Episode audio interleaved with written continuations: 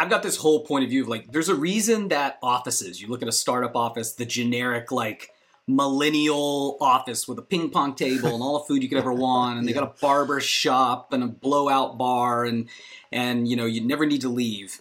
Um, those were those became adult playgrounds um, that it wasn't really a need. It didn't make the work better. It was a game to compete for talent, and in the same way that people had crazy stock options and good money, and so, and that was in the tech world where they had a reason to compete for talent like that. But you know, it come that that bridges over to the creative world, the advertising world, the finance world, where people see their friends working at offices like that. And you fast forward, and all our offices are open floor plans. Mm-hmm.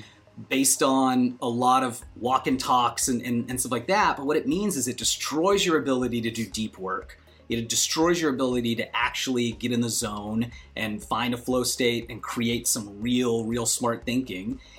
And, and the interruptions are just like tantamount, Insane. and you can't Yeah.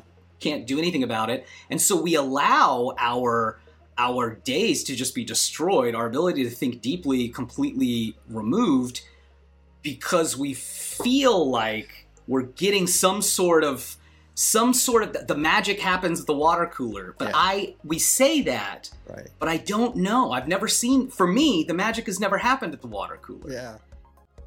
Hey, thanks for joining me today on Titans of Transition. I hope you enjoyed the episode. Please check the show notes for additional information.